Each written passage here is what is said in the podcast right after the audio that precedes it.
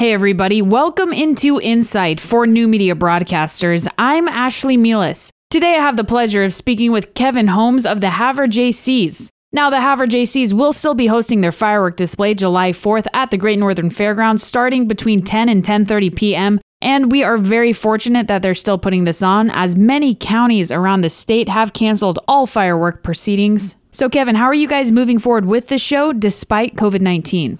So we came to the decision because we were really looking at, you know, what phase we were going to be in with the coronavirus kind of being rampant in Montana and all over the nation. And we worked very closely with the health department. We looked at their advice and they allowed us to still put on the fireworks display as long as we were able to close off the fairgrounds to the public. So we looked at that and we spoke with the fair board and they worked with us very well on that as well and allowed us to do that. So we're very thankful for that.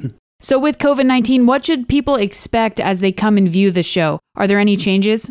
You know, I don't think that too much is going to change overall. We just ask that, you know, everybody does follow the social distancing guidelines. And if they come in their own vehicles, just kind of stick to their groups of people that they show up with. That way, you know, they're all following their own guidelines and everyone can remain safe. We are asked to encourage, you know, everyone to limit their fireworks to lighting it around their own homes just because it is kind of hectic around the fairgrounds anyways when people are parked in close quarters and everyone's trying to light up fireworks around that time. So we do ask that people try to keep that confined to their own personal property. So how are you guys going about lighting the fireworks this year and who are the people behind the scenes making it happen?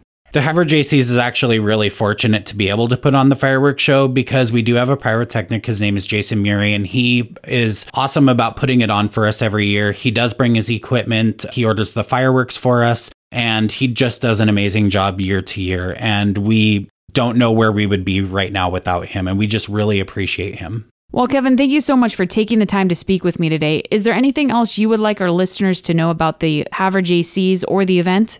You know, I am really excited that we're able to still do the fireworks display this year. The Havre JCs is a leadership organization, and we really look forward to helping the youth in the community be able to move forward and to progress themselves in lives whether it's you know professional or if it's personal development or if they just want to help their local communities this is a really good way to do it and for me personally i love this project myself and it's one of my favorite ones and i'm just glad that we're able to do it this year for the community well, folks, that will conclude today's insight. I want to thank you for tuning in, and remember, if you missed my conversation with Kevin Holmes, you can find it at highlinetoday.com under the podcast tab. I hope you have a great rest of your day, and make sure you stay safe out there on the Highline. For New Media Broadcasters, I'm Ashley Milas.